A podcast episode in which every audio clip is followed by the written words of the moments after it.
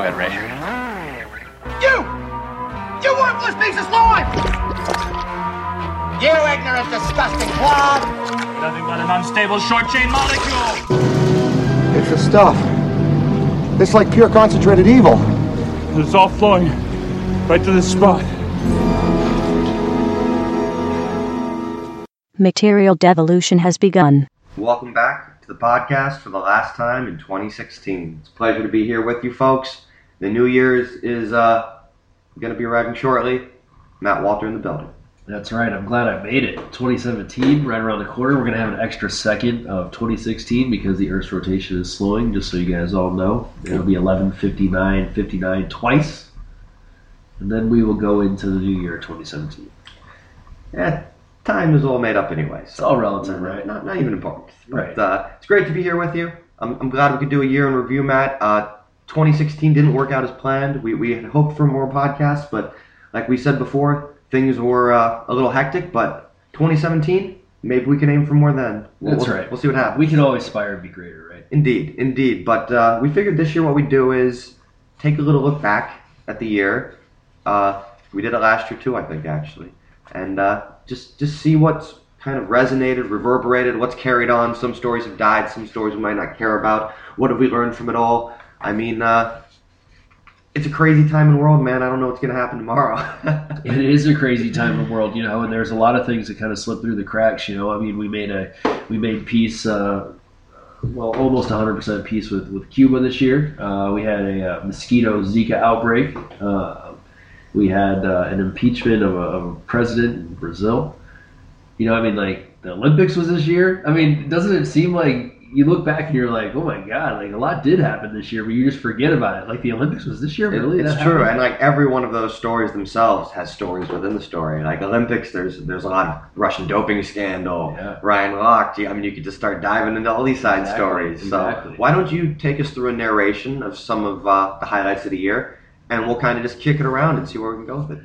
Well, yeah, you know, I, I kind of wanted to start. Um, you know, I mentioned you know the Zika outbreak. You know, that was a, that was a big deal this year. I almost completely forgot about it. and uh, you know, it, it definitely weighed heavily on the minds. My family went to Brazil, uh, to Belize this year, and uh, you know, people were actually very concerned about traveling to that area. Could you get a vaccine? There is no vaccine. Apparently, uh, they've been working on one, and uh, and they're now they're working on a a- a plan to basically breed good mosquitoes that will kill off the bad mosquitoes. so what's crazy, re- really cool about this is that you know out of some of these like crises or scares or whatever you want to call them, you know Zika seemed pretty significant there for a while, but so did swine flu and bird flu for a while, right? Um, but what's cool, what's coming, what comes out of this stuff is is a is it is really a uh, there's like a flurry of activity in regards to vaccinations and uh, and other ways to combat some of these um, you know extraordinary uh, global events, which is really interesting and really cool in itself. You know, like they are breeding good mosquitoes to kill bad mosquitoes now. I mean, that's freaking awesome, right? Uh, awesome's probably not the word I'd use to describe it. Uh, you know, uh, I'm a fan of science, but we're in scary times. Scary times. It's like, do you let the mosquitoes just kill you through their horrible diseases, or do you invent new mosquitoes to kill the old mosquitoes, which may in turn infect you with new diseases, or like, you know, turn into giant mosquitoes? Like, who knows? I don't like it. I don't like it. I, I wish for simpler times when we knew less, and you know. yeah. You. Yeah. Where was the Zika outbreak? Was it in Florida? Uh, the Zika outbreak mostly was in like Central America. No, no. When it came to the United States, though. I'm saying Yeah, there was Florida, cases being border reported. states. Uh, you know, most of the border states of Mexico. Gotcha. Uh, so Florida, Texas, uh, California. There were some cases here, San Diego, things like that. But you know, mostly it was like a rash unless you're pregnant or planning to be pregnant. Apparently, that's like really bad. It has that like microcephalate or whatever makes the kids born with their heads too small. Any reported deaths in the U.S.? Uh, no, I don't believe so. But I mean, they had some cases that were uh, tied to Zika of, of that microcephaly, like in South America, Brazil was one of the countries. And that was something that you know some of the athletes were really worried about going to Brazil for the for the Olympics, just to tie it in a little bit to the Olympics. Is um, you know that was one of those those scares, and I think that uh, wasn't ah, I can't remember who it was, but I think there was a, a female Olympian from the United States that like didn't even go because of it or something crazy. Uh, It sounds a little paranoid to me. I don't know. Yeah, me too. I mean, I I would not go because of the uh, you know maybe the, the rampant violence in Rio or No, the, you'd uh, go if you were in the Olympics. You'd go. Oh, I would go no matter what. But you know, I mean, there are other reasons, you know, not to go. Maybe like if you're a sailor, like the sewage that was, or whatever, was it dirty or super dirty, and like the. Uh, I mean, there, there there's a lot of scandals about you know pollution and uh, yeah things like that. The, the all those things the you get with those, color. all those things you get with those big, uh, with those big events, right? Pollution, corruption. You know, somebody's getting exploited, and uh, apparently we have a little bit of technical difficulty, so we apologize. yeah, apologies for the uh, popping. It hurts me more than it hurts you, and that's the truth, people. So, anyway, uh, yeah. So you know, we had the Zika virus. Uh, you know, we were talking a little bit about the Olympics. We had some dumbass, uh, you know, swimmers from the United States doing dumbass American things. I'm over the Olympics, man. I'm so over them. I mean, I, I, I, hooray for the athletes. uh, Like props to them. Right. But Don't vandalize gas stations. I'm just over it, man. Like every every we get it every two years because summer and winter Yeah, alternating. yeah. So, I mean, just the whole spectacle and pageantry, it just becomes like numbing. But what about the sport of it? Like, don't you appreciate the sport of it? I mean, these things happen every four years for these athletes, right? Like you said, we watch them every two years, but every four years for these athletes. And I've been around Olympic athletes, and um, the road leading up to those games, like those four years are grueling four years of up and down and training and, you know, preparation and everything that goes into it for that one moment that, like, can either culminate in victory or defeat for the last four years of freaking your work. We we had a show about the Olympics, and I mean, I'm I'm of a dual mindset on it. You know, like I love half of it and I hate half of it. Yeah. It's just It's kind of like college. it's just exhausting. It's it's an exhausting thing. Right. you know. Yeah. And then all, like all this like I, I want to talk about Ryan Lochte. Like that should like occupy space in my brain. Some like silver-haired swimmer who pissed on a wall and got held up for a hundred dollars U.S. Like that needs to be like on the airwaves and talked about by millions of people Yeah, all the time I mean- become part of the national consciousness. But that's because that's 'cause because that's what we people- live in the drama, dude. Like Amer- like like the world, right? I mean, I would say Americans, but we all know that the Brits are like totally like in uh, uh, you know captivated by their tabloids.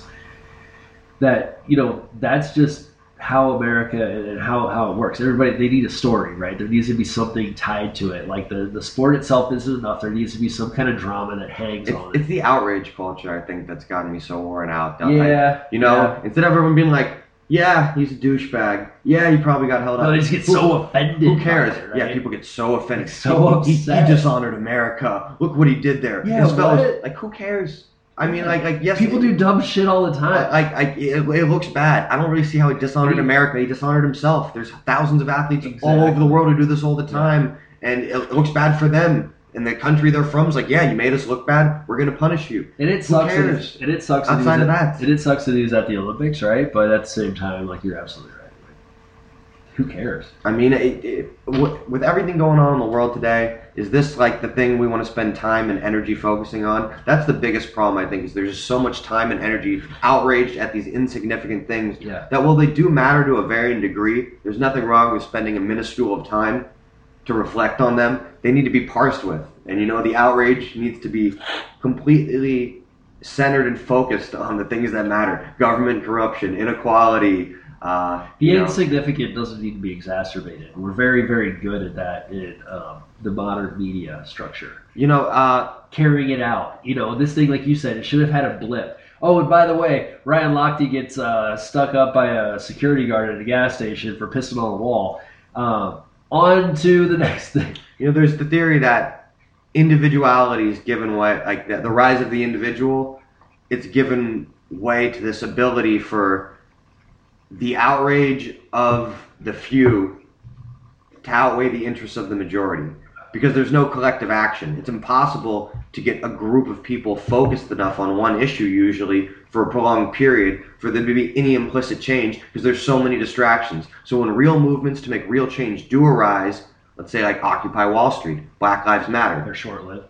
There's not that they're short lived, they can last for years, but there's no real impactful change because the collective movement has no momentum. it's impossible for more people to get into it and get further involved because there's so many distractions. And in the meanwhile, the movement's slandered, misrepresented, other things are taken liberty with, and before you know it, it's just something people talk about in the past. Like, hey, they were trying to do something good, but you know they didn't have the right leadership or this or that. And like, well, if they had the right ideals, how come nothing changed? Because they didn't have that continued collective action. Because we're continued to be outraged by various little inadequacies and things that we can't really change. So you think it reaches critical mass and then it kind of flatlines?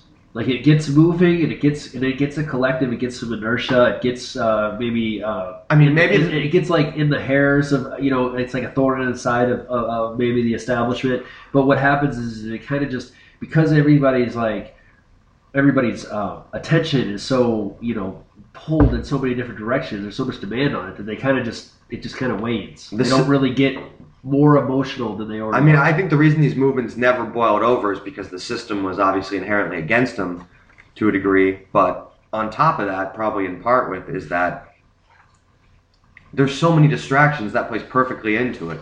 You know, there's always a new war, there's always a new scandal, there's always a new impeachment, there's always an, a new something. It doesn't even have to be in this country, and it's so just it's thrown in your face all the time, no matter where you are. You know what I mean? So it's kind of like forced into your mind whether you have a choice or not.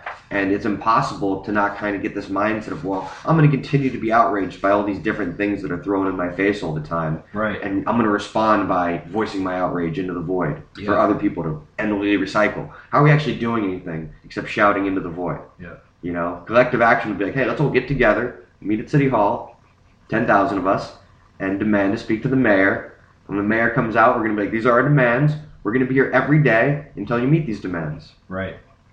What would they do? What would they do if 10,000 people were camped out at City Hall every day, demanding this, talking to the news, everyone's there, and then letting other people tweet and, a lot, and Facebook about it, but they're there actually doing it? Right. That would be the actual action, and then the social media would have a response to grow this real action. Yeah. But there's a lack of real action, so I think that's something we need to work towards in 2017. Yeah. So uh, uh, clear, uh, directed, targeted effort. Collective, Let everything else support. collective action, you know, like you can't let yourselves get distracted if you have a real goal and you know you're searching for a real truth and real justice. That's not something to get distracted from. That's something to like keep growing and building as a movement and finding ways to overcome it. And obviously the system's going to fight against you at the same time. But if you get distracted and disjointed, that's just their opportunity to crush you. And unfortunately, they've been doing a pretty good job of it for the last 50 years, it seems like. Right. Right.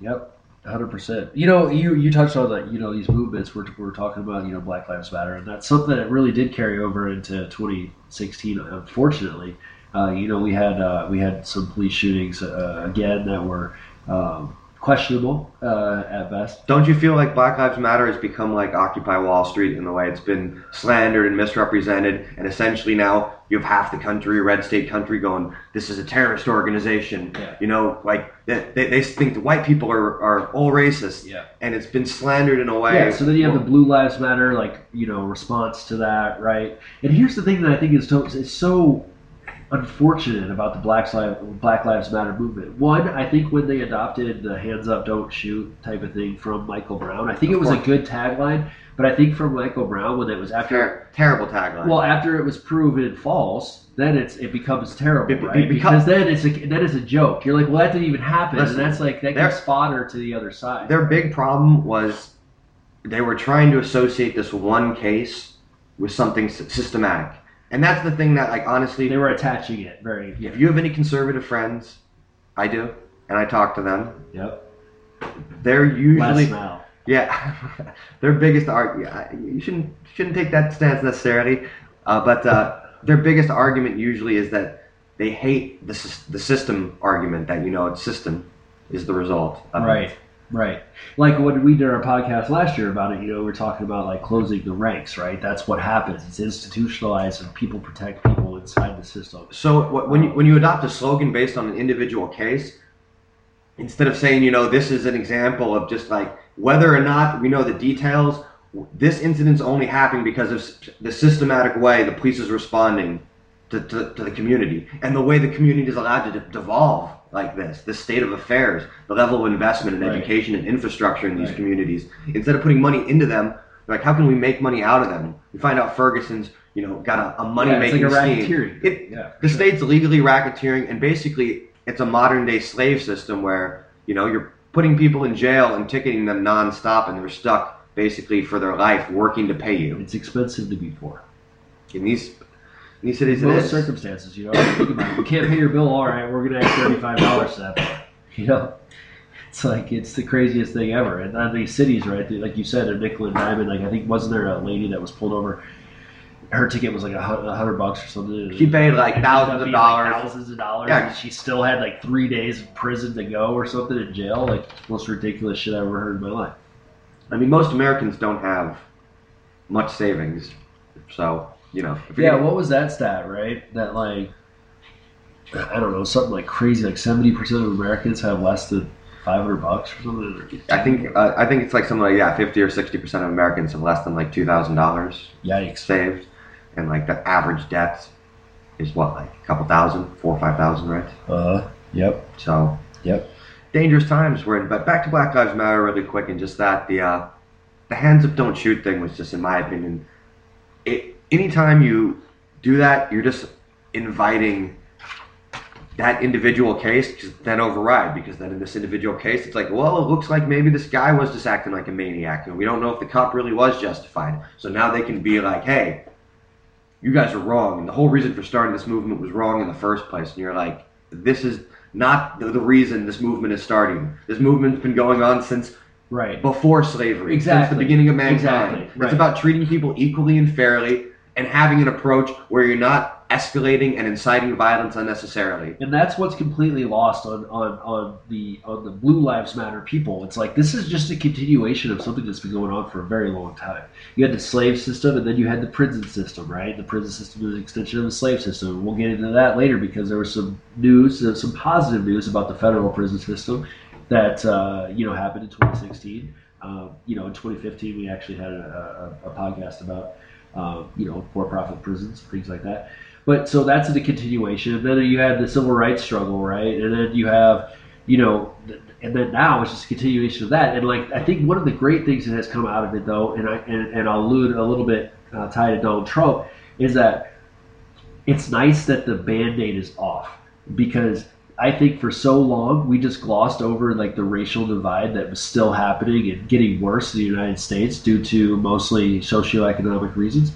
And now it's in your face. Like you know, like yeah, yep, racism is alive and well. Like people people feel this way and they're very, very passionate about the way that they feel. And they can hide it in any way they want. They can look it back and like, you know, say, Oh, it's our historical, it's our heritage, like, you know, with the uh, with the flag, uh, the rebel flag and, and the Confederate flag and things like this. But it's it's really, I mean, those are those are all just ways Isn't to. that the thing though? Like racism.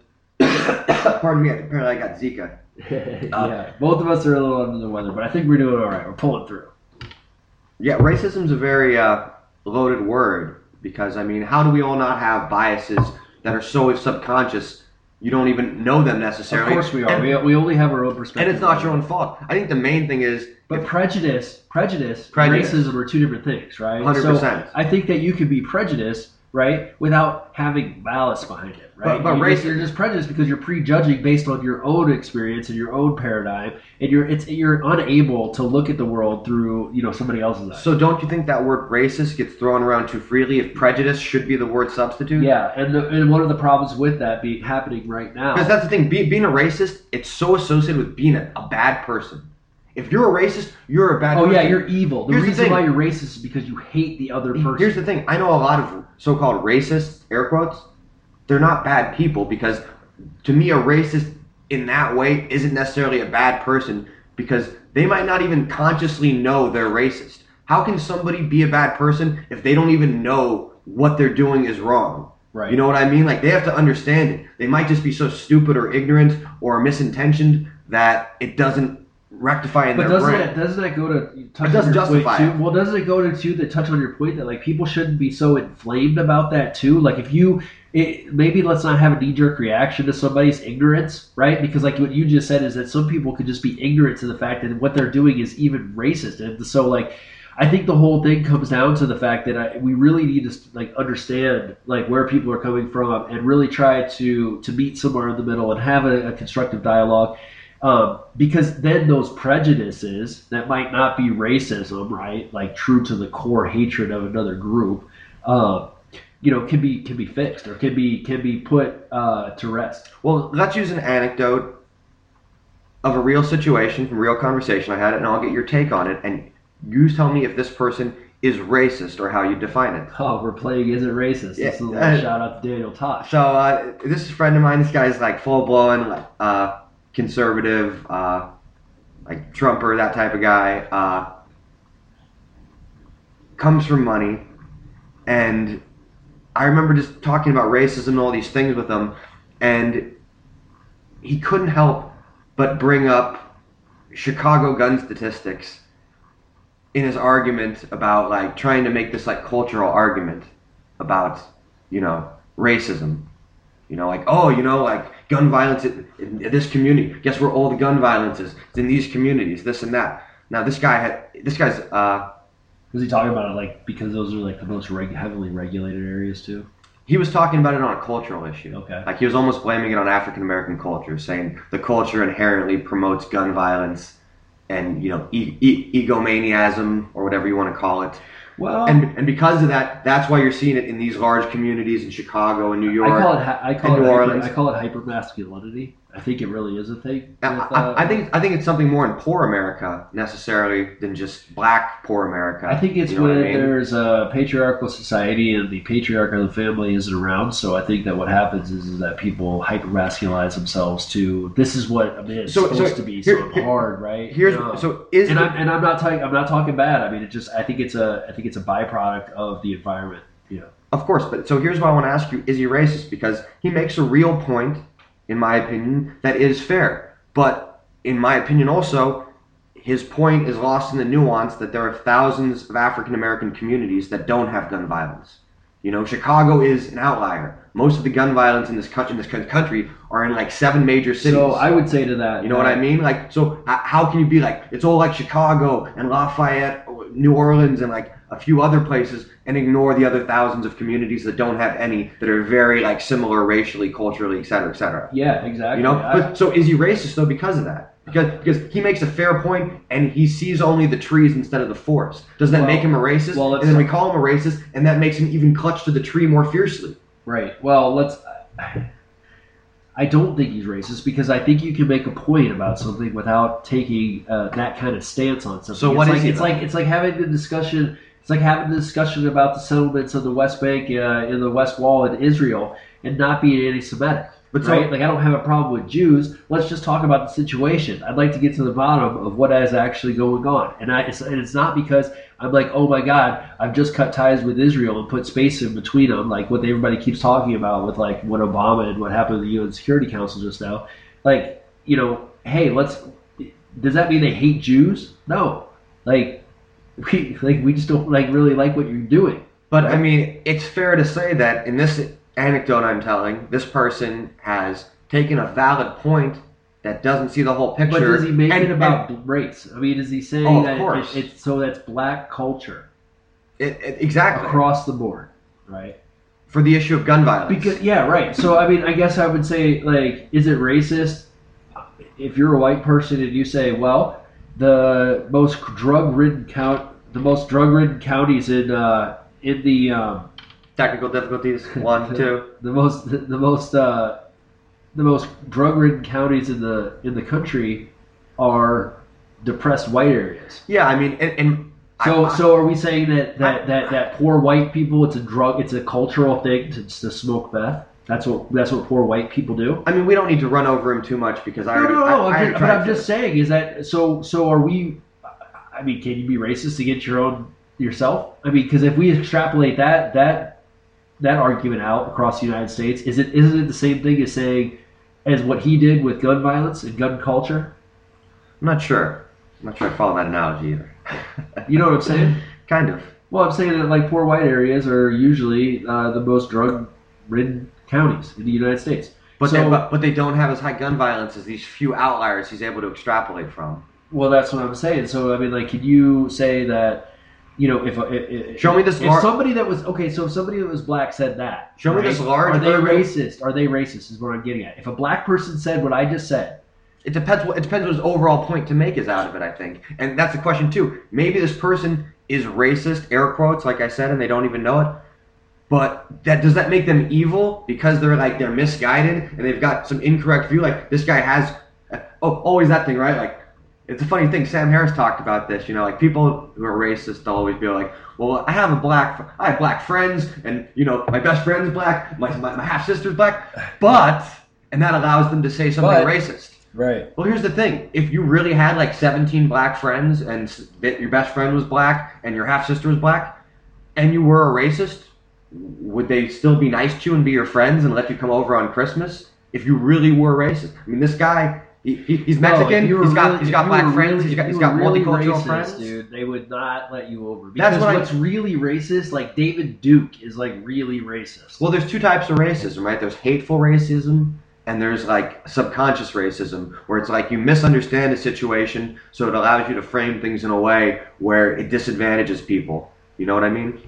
Right. So, I like again, would that be prejudice instead of being called racist? No, I think it's just like splitting hairs. That word racist is just so loaded. Well, now the problem with the word racist, right, is it's like anything else. It's like this fake news argument, right?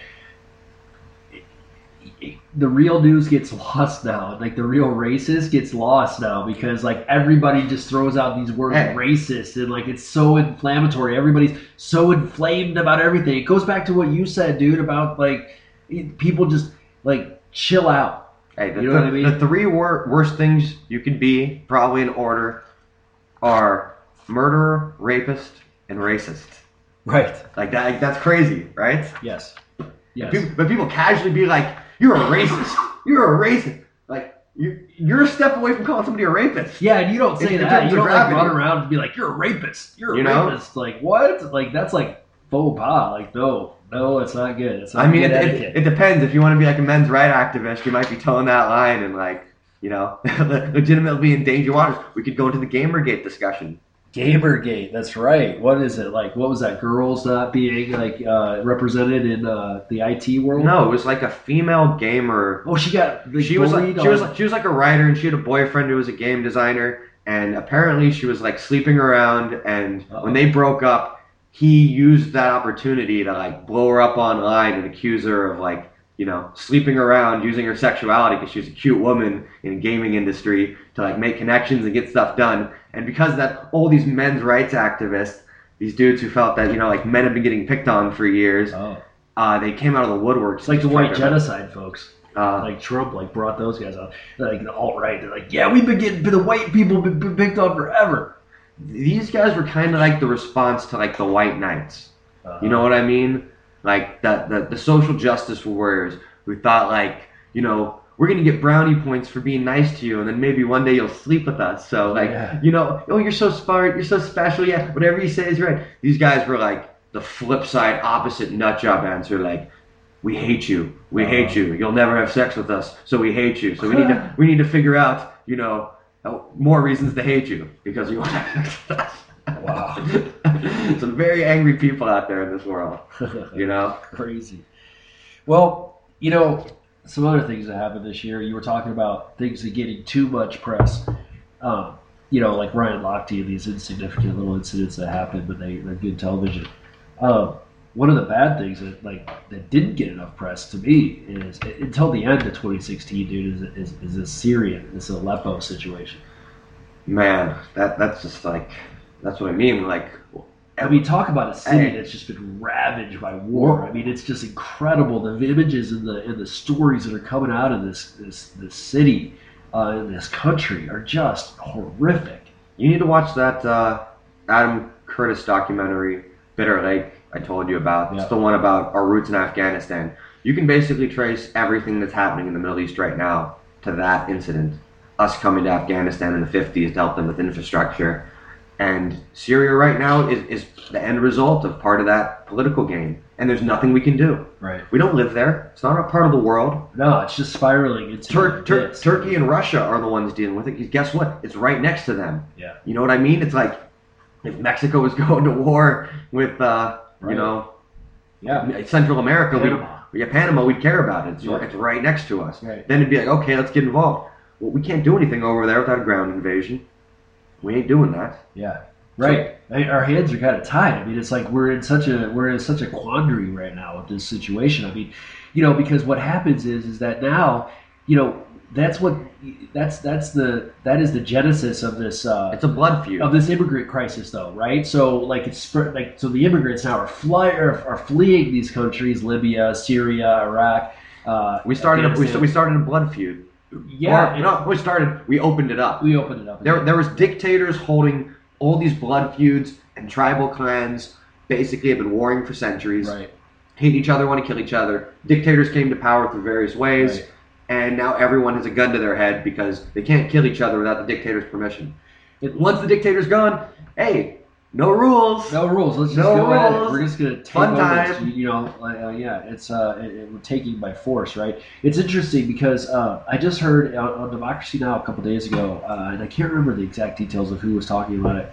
Um, but there was a man who uh, interviewed uh, Saddam Hussein uh, prior to his execution, and uh, Saddam, Saddam was really surprised uh, that that we invaded. He he was more he had he had given he had It was a. He thought it was a bluff. well, he had delegated more of his power to his people, and he was basically writing a novel. And he even said that he goes, you know what, the United States is screwed here because they don't understand. He does, they don't understand the Arab world, and they don't understand the Arab mind. And and he was really really upset when they when they said that he used chemical weapons on the Kurds, and he was really upset that that, that they said that because he's saying that he didn't do that. Yeah, I, Um, don't, I don't know if we can trust him on that, but we But can't. maybe true, maybe not. But Look. like it was really interesting. They said that he was pretty much like in the He- twilight of his life at that point. The Like, most interesting thing I remember reading was that until the moment they invaded, he was dead certain it was a bluff. He thought there was no way they'd be this stupid. right. There's no way they completely unnecessarily destabilize seven to ten countries in the heart of their biggest political religious ally, trying to like, like they could literally destabilize the globe over something as meaningless as like a 20 year old grudge. Well, he was saying that you know he thought that the United States uh, could actually be you know would would benefit from being allies with Iraq, like in that you know that sense that you know. That we, we, that we were better allies when we gave them arms to fight Iran. oh, we were, yeah, hundred percent. You know, there's nobody. Or we put look, into place in look, first place. If they're our enemy now, like let's say Russia, they were our friend before Yep, World War II, and vice versa. You know, like uh, it's how we work in this country. it is. It is. You know, speaking What, of what have you done for me lately? speaking of that, Where's my that, Christmas that's gift, a, Matt? That's an awesome What, what, what do I get for That's Christmas? an awesome tie-in to this to this uh, this this whole um, you know uh, this whole Donald Trump situation, right? This, We'll, uh, we'll touch on this very briefly, Matt. very very briefly. briefly, for sure. But what I wanted to talk about, what, specifically based on what you said, was Mitt Romney kissing Donald Trump's ass for the Secretary of State position and making him eat crow and those freaking Pepe the Frog legs with Donald Trump in that freaking toity-toity freaking Hey, uh, Don- uh, Don- restaurant. Donald Trump's going on his Like, revenge kiss tour. my ass. Donald Trump's going on his revenge tour, and guess you know what he's doing? He's literally like putting a magnifying glass under the sun on these guys and cooking them like ants. Oh, Mitt, you, you want a Secretary of State job? Come out to dinner. Yeah. Come out to dinner and tell them how great I am. Yeah, you're not getting the job. Yeah, you're not But, gonna get. but that was nice. I appreciate you coming out. Maybe if I need something again, I'll call you. yeah, Thanks, Mitt. good job. Way to flip flop. Way to not stand on your ground about how much of a Donald piece Trump- of junk he is. You know, we can say whatever we want about him, but in some way, he's almost like an evil supervillain, and I like that. I just think he's like super troll. No, that I, that's right. This is like something I can like you do if like just like you're fucking with somebody. Like you know, like this guy talks shit about me, so now I'm gonna make him kiss my ass, say how great he is, under the premise that I'm gonna do something nice for him, and then pull the rug out from under him Yeah. at the last minute. And he's literally doing it to everybody. I kind of love it. You know what I mean? Like Yeah. I, I hate almost everything about him. But uh, I, I appreciate what he's doing here. Oh, I- yeah. just, just from a comedy Yeah, standpoint. no, no, he's a he's a he's a super he's a super asshole. Yeah, I mean, there's no doubt about it. He's like he's like a one certified. Like, hey, I'm the biggest dick. This guy's had a 30 year grudge about somebody writing that he had small hands, which he does. Jeez, Very small. very very small. Very small. We know what that means, Matt, right? That's right. Small gloves. small gloves, no doubt, hundred percent. Any, any, any closing thoughts on Trump? You know, he's going to be our president. Uh, the world isn't going to end. We're probably just going to become stupider, dumber, more polluted, et cetera, et cetera. Yeah. Trump's bad, but Pence is worse.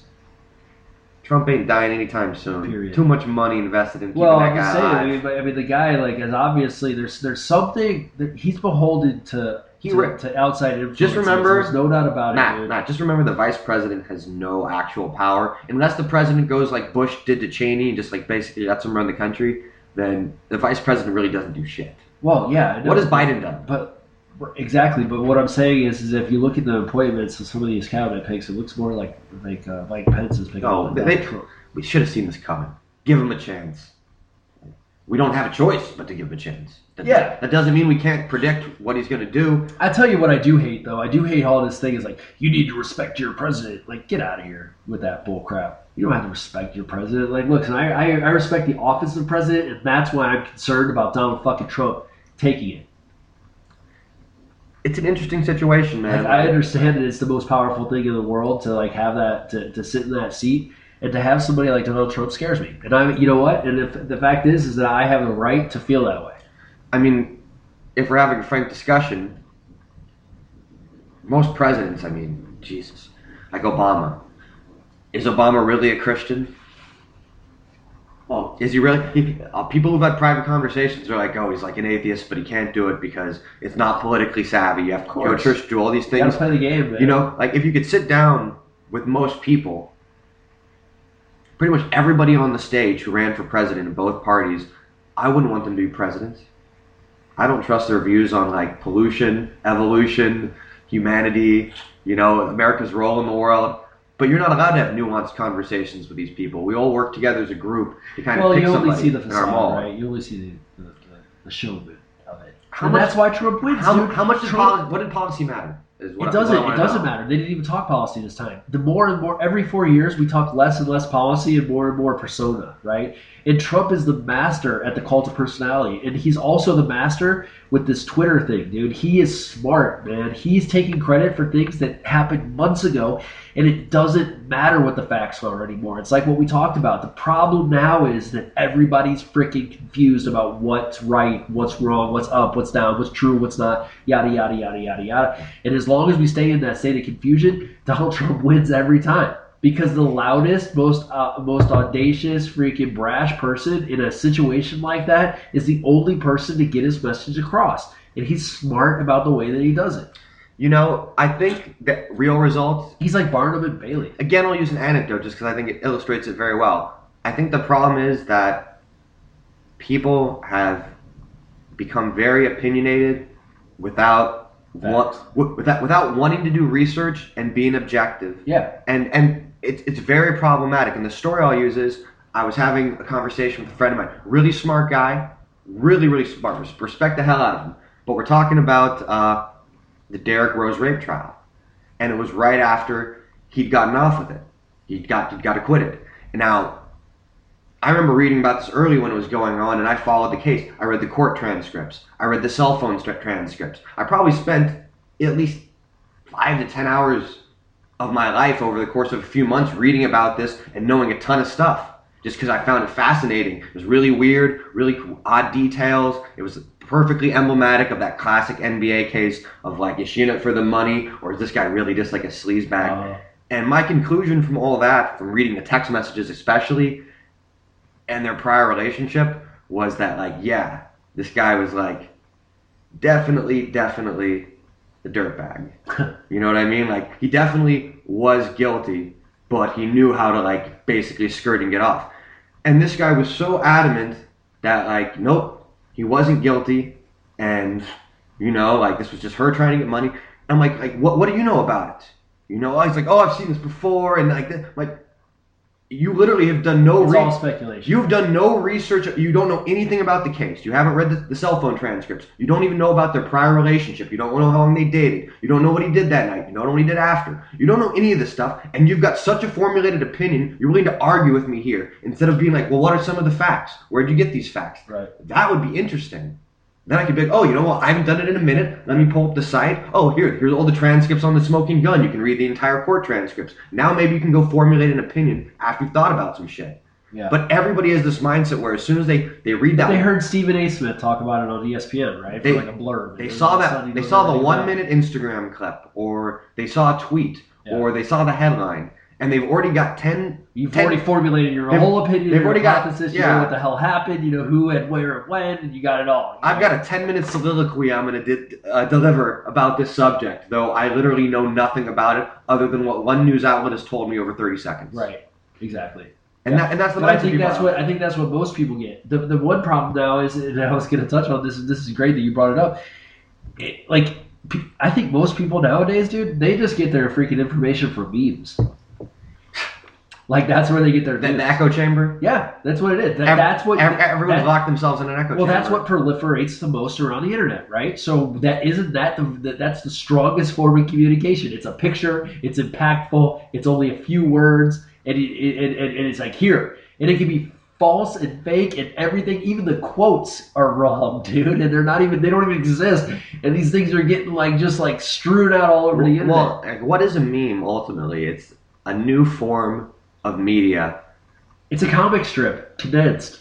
It's it, that's what it is. It's like Dilbert or some. It's a one a family circus, single Yeah, panel, single, exactly. single panel. That's what it is. yeah, But now, like you, everybody can make them, and we're supposed to take these things. And some of them are like graphs, and like they have all these stuff, and like who knows where they came from, man? But people like taking like forty-seven percent of such and such happened in not 2016. Like you're like, what? I don't, okay. Look, if it's text on top of a picture, I treat it as like a joke, even if it's real.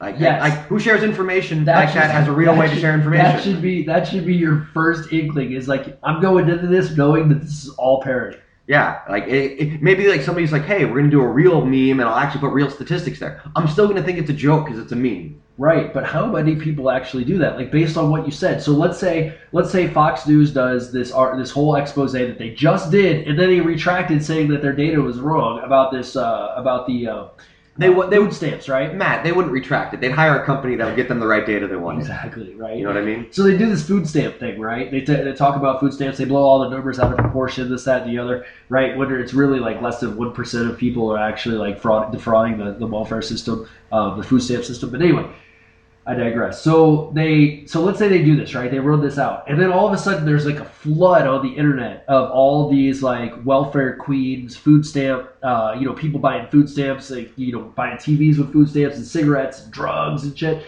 and they're all over the internet, right?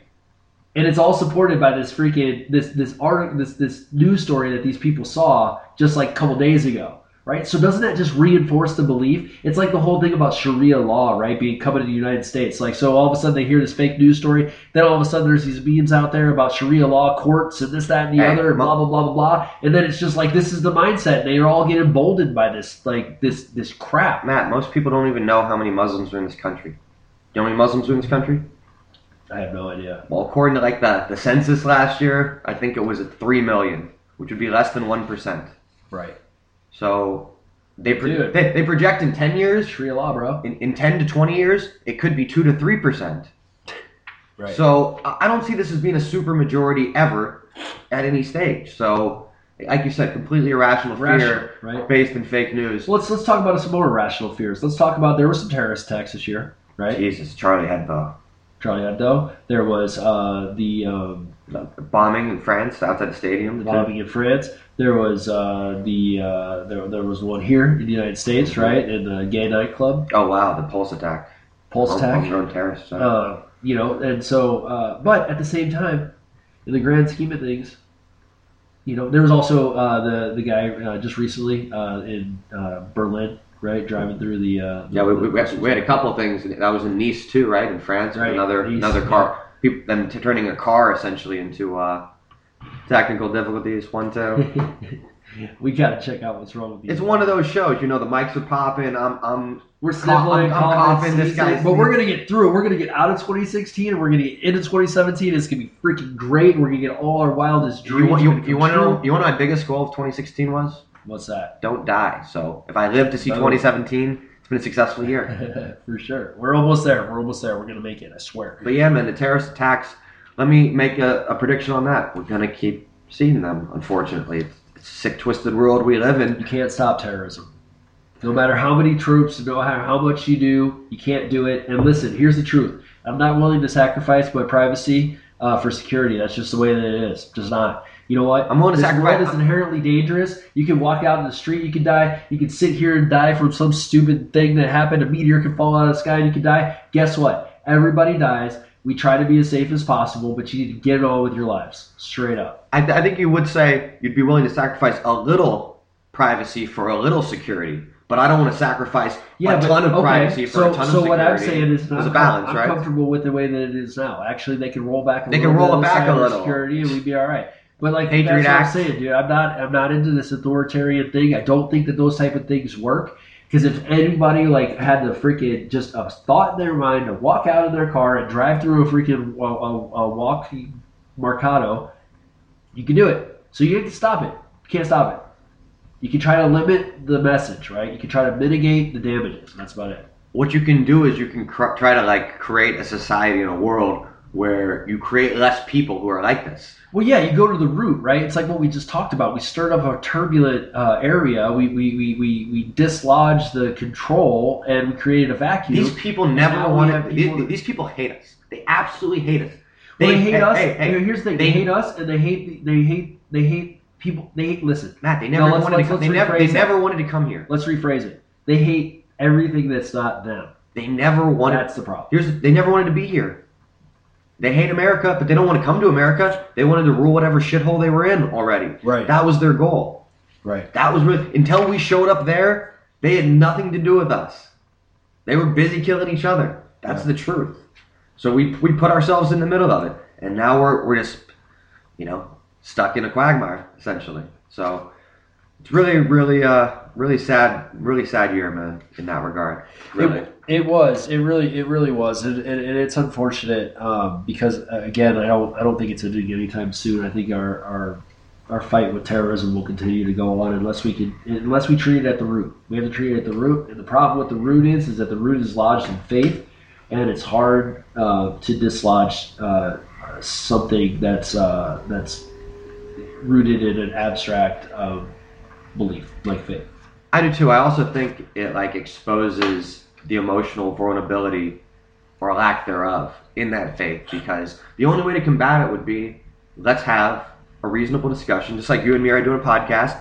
Me and a person of faith, you and a person of faith, anybody who's of non-faith and of faith could meet, and I think you would be a good speaker for you know the values that an atheist or an agnostic person represents and why those religious views are very damaging. And if that person was open and willing, they should be able to hear you out and have a conversation with you, even if they disagree. Not get mad and call you a blasphemer or evil or the devil or want to hit you with a stone or punch you or something like that, right? Well, I we're, we're just having a reasonable conversation. Even if I disagree with you, I'm not going to have to try to like attack you or tell you you, you deserve to die in hell for all eternity. Well, I think that the problem with that, with, with what would happen is, is that coming from a place where you're really just trying to get to the point of, hey, listen, you guys can believe whatever you know you want to believe, and, and, and you can you can feel these ways, and you can and, and- do this, but to have the infrastructure and the things in place that's that hold up and support these values is the problem, right? I think that's what the biggest.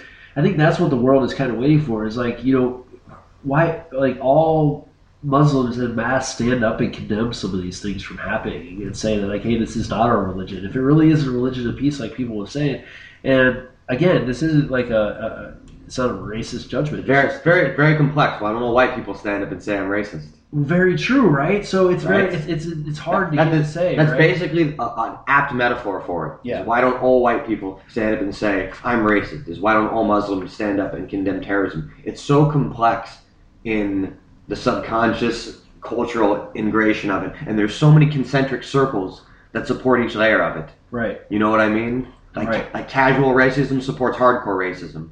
Yep. You know. Yep. Yeah. Exactly. You know, yeah, you might have a friend who says some racial slurs. I know I do. And it's like, well, you're not gonna like not be friends with that person. They might not even be a bad person. Well, that person might have a friend who uses it even more, and that person even more, and support, and then that that person has somebody who's right? full blown racist, and it, that person only exists because we let it exist on levels. Right. Right. Right. Yeah. Yeah. Well, you know, ISIS is something that's we've talked about shit. I mean, from the beginning, right? So it's very divisive as far as the world is concerned. But you know, some good things happened too this year uh, as far as unification uh, is concerned, and uh, you know, the United States um, visited Cuba for the first time since uh, Fidel Castro took over in 1959. Fidel died as well. And Fidel died. Right. Finally. Yeah. Crazy. You know, Fidel is a very complex individual. Um, he is a person who is known as a liberator around the world, especially even in South Africa. Nelson Mandela. Somebody who did many great things and many did terrible many great things. things, and many, but he did a lot. But the problem with a lot of people is power goes to your head, and just because you have a good idea doesn't mean that you uh, continue that good idea and you oppress uh, people in order to keep yourself in power. He had a lot of good ideas. Um, he did a lot of great things for the Cuban people, and at the same time, he did a lot of bad things for the Cuban people. The other thing that we have to understand about Cuba is we have to recognize the fact that the United States' embargo on Cuba has also has uh, compounded those issues of, of poverty and some of the other uh, um, you know narrative to do I guess you would say type of things right that they don't have right? They don't Of course, I mean, I don't know if I used that right by the way. It, it's interesting looking back at you know the legacy of Castro and everything, but it's fair to say that fame, power, are ultimately corrupting influences because absolute you, power corrupts absolutely you can have the highest of ideals, but you will fail to implement those ideals as a society if you can't implement them in yourself. if your ego is too big to be overcome Uh, you know, I, I want to build a just and fair society, but I'm not being just and fair in how I live my life and how I do things. I think Fidel's biggest problem is that that he he he put he put his he clung to power over the will of the people, yeah exactly. And he put which is his, what all which he is what put his all own he put his own pride ahead of the good of his people So right. he did what all didn't deal with the United States because we're an imperialistic country. I understand that. But you know what?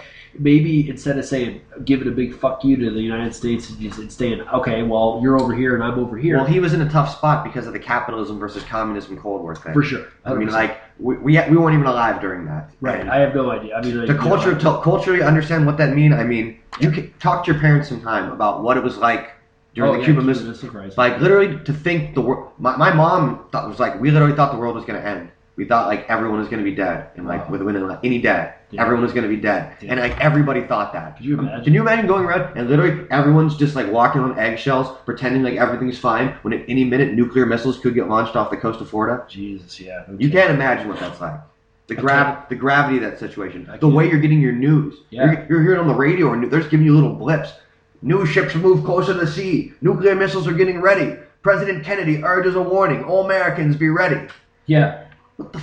Know where your nearest fallout shelter Yeah, and they're showing you in class to duck and cover in case of nukes. You know, just get under the desk. That'll save you from the radioactive shockwave. different time, man. Different time. Just when we think that 2016 was bad, we harken back to that era, and you're like, oh my god. But so. I'm just saying, if you look back at that type of relationship, there's a reason why it's been so combative. We were almost at war. There was Yeah. the Bay of Pigs. We, Yeah. we tried to secretly Yeah. invade their country. We tried to stage a false flag attack where they hijacked an airliner and blew it up. college kid, yeah. I mean, this is.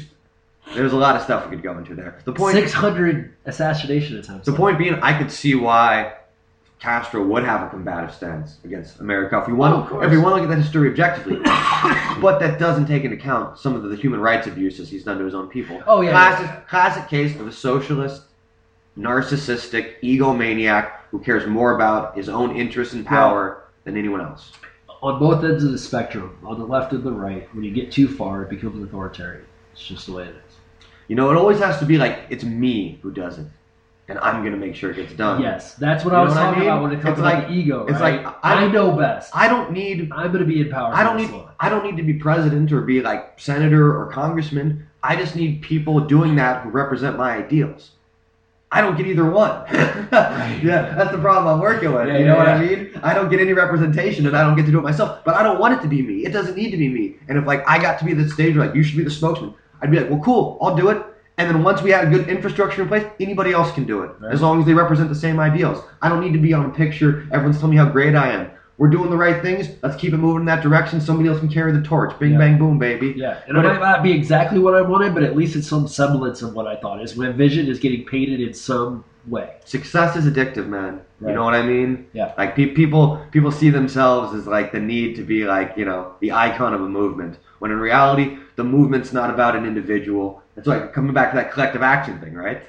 Yeah, It's about us coming together and working together to achieve universal ideals. Mastermind. You have to have everybody in the same direction. Right. I'm with that, brother. For sure. Any other uplifting, uplifting stuff you want to touch? Yeah, on? yeah. You know, um, this one's kind of uplifting. I think. Uh, it, again, a long time, fifty-year conflict, claimed more than two hundred twenty thousand lives. Uh, the Colombia. This is not uplifting. No, the Colombia peace agreement, right? So Oh, with the FARC, with the FARC? right? rebels. I'm, Uh, I'm just saying you're you're leading there, not not uplifting. Well, I had to take it down, so everybody's like, "Oh my god, two hundred twenty thousand people," and then like, "Hey, yeah, peace, hey, you guys, genocide's over. yay, genocide's over." Okay, I'm not. You know, I'm not so uplifted. Juan Manuel Santos, he uh, got the Nobel Peace Prize for uh, for for bringing that deal together. Um, the first one uh, was held in October, uh, and it failed because it gave amnesty to drug traffickers. Uh, the Colombian people thought that that was uh, too easy, that they got off too light, so they uh, reworked the, the agreement and uh, and signed it in December. So that's good. Yeah, I don't think that's gonna work out in the long run. Yeah, I don't know, man. I think that fight scheme seems pretty stale, right? I mean, the drug war, the drug war in, in, in Colombia is, you know, kind of kind of over. Though the drug war was just how they were fueling the revolutionaries. You know, essentially they're trying to overthrow the government. Right, right. You know, well, that's true. Yeah, I- I- that's the end of the day, right? But I think that Colombia is like way past that. They're looking for a political solution, but like we saw how that worked in Iraq, Iran. You can get a temporary peace, but you're literally just like putting a band-aid on a wound and you're never stitching it up. I don't think we're talking about like Palestine and Israel here. I, I think that uh, I think that the guys, you know, the FARC rebels, are probably sick of being in the jungle for the last fifty years, and like, you know what, like we need to kind of uh, take a new a new path uh, towards uh, towards what our goals are. Taliban getting tired of being in Afghanistan? Well, I don't know, man, but uh, You know, they'll, they'll go away, they'll disappear, but they're there. yeah, I mean, yeah, right. I mean, it's hard to kill an ideology, right? I'm just saying, like, It's hard to kill an idea. That, that, that idea, that belief is still going to be. and there's still, and if hundreds of people, thousands of people still have that idea, it's always dormant, and it can always be reinvigorated by, by the simplest thing that you don't know about. That's why it feels more like a band aid than stitches. You know what I mean? Like right. this can easily be ripped off. This is not going to just be like a scar that is permanent and remembered, but in the past. Uh, dude, you know who died Feel, this feel, year? wait, wait, feel good news. Here we go. All right, we're, we're going to wrap it up here. Um, you know, we're, we're coming to the end uh, of the show, uh, coming to the end of the year. Um, you know, I'd like to take the, the last little bit here and reflect back on um, some impactful personalities uh, that we lost this year, right? Um, Too many. every, I think every year we we're like, oh my god, how many how many Hey, I how many people is this year get, how many people is this year going to take, right? But I think every year pretty much has its its its baskets full. Uh, people die. Every life comes with a death sentence. Exactly. So, Exactly. you know, on, in this day and age, the thing is, we have so much more celebrity knowledge.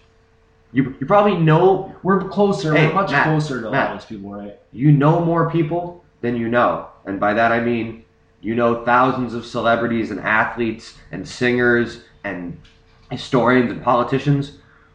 And you probably know like 50 people in real life, 100 people in real life. Right. Yeah.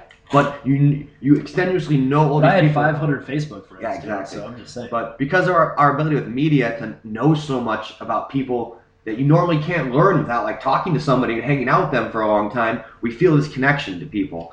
And there's so many famous people we can feel connected to now. yeah.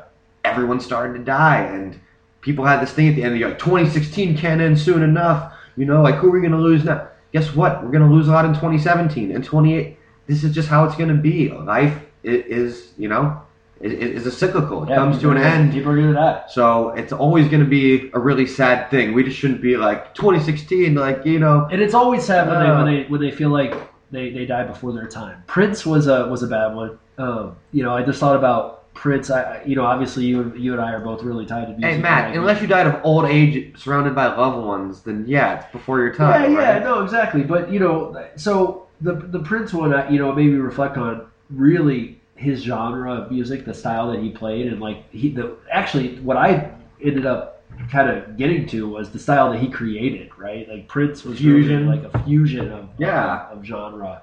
Uh, just very brilliant person. Prince was- David Bowie, man, David Bowie. Wow. I mean, I mean, if you want to go through the musicians, I definitely think the biggest musicians were what? Yeah, Prince, Bowie, Merle Haggard. definitely in country regards. Yeah, I mean, I mean, oh, like George Michael. George, God, that was recent, and I mean George Michael, another amazing artist, and uh, you know these guys they all brought a lot of joy and uh, and passion. What can three can we say about all three of these though? George George, Wow. George Michael, uh, Prince, David Bowie, all died in their like 50s, 60s. All had massive drug problems. Did way too much drugs. We know that like Prince was taking like fentanyl and shit like that. You know, like the heaviest sleep agents possible. We know Bowie had a terrible cocaine addiction. You know, like there's a reason, unfortunately, these stars burn so bright. They live, live so brightly. Oh yeah, they live fast, right? yeah, man. That's why like, they're taking too soon. Yeah, you know, maybe they shouldn't have been doing an eight ball every day for four years. Whoa, Just one thought. didn't Bowie Bowie died of cancer though, right?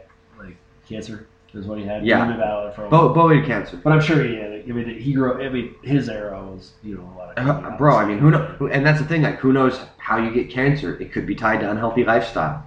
Right. You know, like we don't know these things. Oh yeah, yeah. We, for def- sure. we definitely know them people have the heart conditions, like, you know, Carrie Fisher having a heart attack. Oh, she had a heart attack. Well, why'd she have a heart attack at 60? Right. You know, like, if you read her biography, apparently, she partied with the best of them. Oh, yeah. She was a wild child. Yeah. That's yeah well, she grew up in the industry, right? Debbie Reynolds, her mom died a day later. Yeah, her, but, right? I but mean, her mom's 25 years old. No, yeah, yeah, yeah. that but makes for sure. sense. But I'm just saying, like, she grew up in that industry. I mean, what was she, 19 when she was on like Star Wars, right? I don't, I don't Something know. Crazy like but, that. Uh, yeah, it, it's definitely sad. It's definitely sad seeing so many go. Who else? We Yeah, got Muhammad, the, The greatest. of all time, right? the, Muhammad the Ali, greatest, catches man. you know, uh, Gordie Howe, right? Considered one Great- of the other greatest, right? Greatest hockey player, Emin Gretzky, right? You know, yeah, for sure. I mean, and, and it just kind of goes on and on. Alan Thicke, right? Um, Carrie Fisher, W. Reynolds, uh, Zsa Zsa Gabor, like weird. I had no idea that she passed. Um, that's crazy. Gene Wilder, we were talking Gene about before. Wilder, One- one, one of my favorites growing up as a kid. I always Oh, loved him and. Richard Pryor. Stir Crazy, Blazing Saddles, uh, In That Together. I see no evil, hear no evil. I mean, man, Uh-huh. Wi- Wi- Wilder killed it, man. He really was was, was one of the best. Nancy Reagan. Just- just say no. Harper Lee, Kill a Mockingbird. You know, uh, so you know the list goes on and on. And like we said, you know, people every year, uh, 2017 is going to be no different. It's going to claim its own uh, as well. Uh, but you know, I think we can uh, can appreciate the contributions that these uh, these powerful people gave um, to the world. Yeah, you know, like we should all be so lucky to have lived such impactful lives where I mean, here we are, two, People sh- two sh- just average schmoes, like sitting around a table talking into microphones, talking about these people and how they impacted us. I mean, they, they, these people, uh, you know, have uh, have done extraordinary things. Yeah, and, you're- and, and you're just sharing a parcel because like you could take somebody really impactful on that list in your life. I mean, there's a lot of names you recognize. You might know some of them a little. You might know some of them a lot, like Muhammad Ali. Man, like I could go back thinking about some of his fights I saw when he lit the Olympic torch that Oh, one yeah, time, and just all these like. And I didn't even come up during his time, but it still just like means so much. You could talk about him for so long. oh yeah, So, like, is just an amazing person. you know- in so many facets of his life. Right? so we should all definitely draw that. You know, these are lives to be learned from. You know, they, they draw inspiration. You know, they, people. they chased their dreams. They achieved so much. Uh, they struggled. They, they, they had issues. We should try to learn from that and, And- better and you know ourselves. what's cool about it? One of the things that I love about these people, and I always, and I always, um, it, it, that always uh, inspires me is is that they live unapologetically. Uh, you know, even Carrie Fisher, you know, wrestling with her own weight and her own, you know, mental illness and stuff, like was like, yeah, you know what? That's that's just how I am. I'm a Pez dispenser, and I'm also in the clinical psychology book. And you know, isn't it great? Prince, like you know, and Bowie both like blurred the lines of sexuality, right? And kind of like flirted with that whole like androgyny type of thing. Um, Ali stood up against, uh, you know, basically imperialism in the United States. Said, "Hey, I'm not going to go over there and kill brown kids." You know, when, when, we can't even we can't even be free here um, in the United States. And so, uh, you know, it's nice to uh, that that's something that that I really really love is that these people have conviction and they stick to it, and they're not uh, they're not wishy washy like some of these politicians we talked about before, right? Like this is this is who I am. This is what I believe. This is what my vision is, and I'm gonna I'm gonna tackle it. Yeah, you know, and more importantly, you should remember the people close to you in your life if you lost anyone, because you know those are people who impacted you in a real way, a much real more, way, much right. more so than a celebrity who you read about and you admired their life and you, you saw them on TV. You know, think about your grandma, or your or your cousin, or your friend, somebody who actually you spent time with and contributed your life in a meaningful way. Those are the people you should reflect on and really value. Yeah, you know? it's like these people are good to, mo- to model your life after, but remember the people that prop you up and give you the tools in, so that you can model your life after these people, right? someone who someone who's there means a whole lot more than someone you wish was there. True. Amen to that. And with that, we want to say goodbye 2016 and goodbye to all of you. And thank you very much for spending this hour with us. And uh, we apologize again for a little bit of the snapping and popping. We will get that uh, corrected for next yeah, time. so 20, 2017, we will uh, minimize the technical difficulties, increase the production rate, Yeah. rebuild him bigger, better, stronger, faster. We can. We will. We shall. We shall. Thanks for listening, guys. Peace and love, everybody. Much love.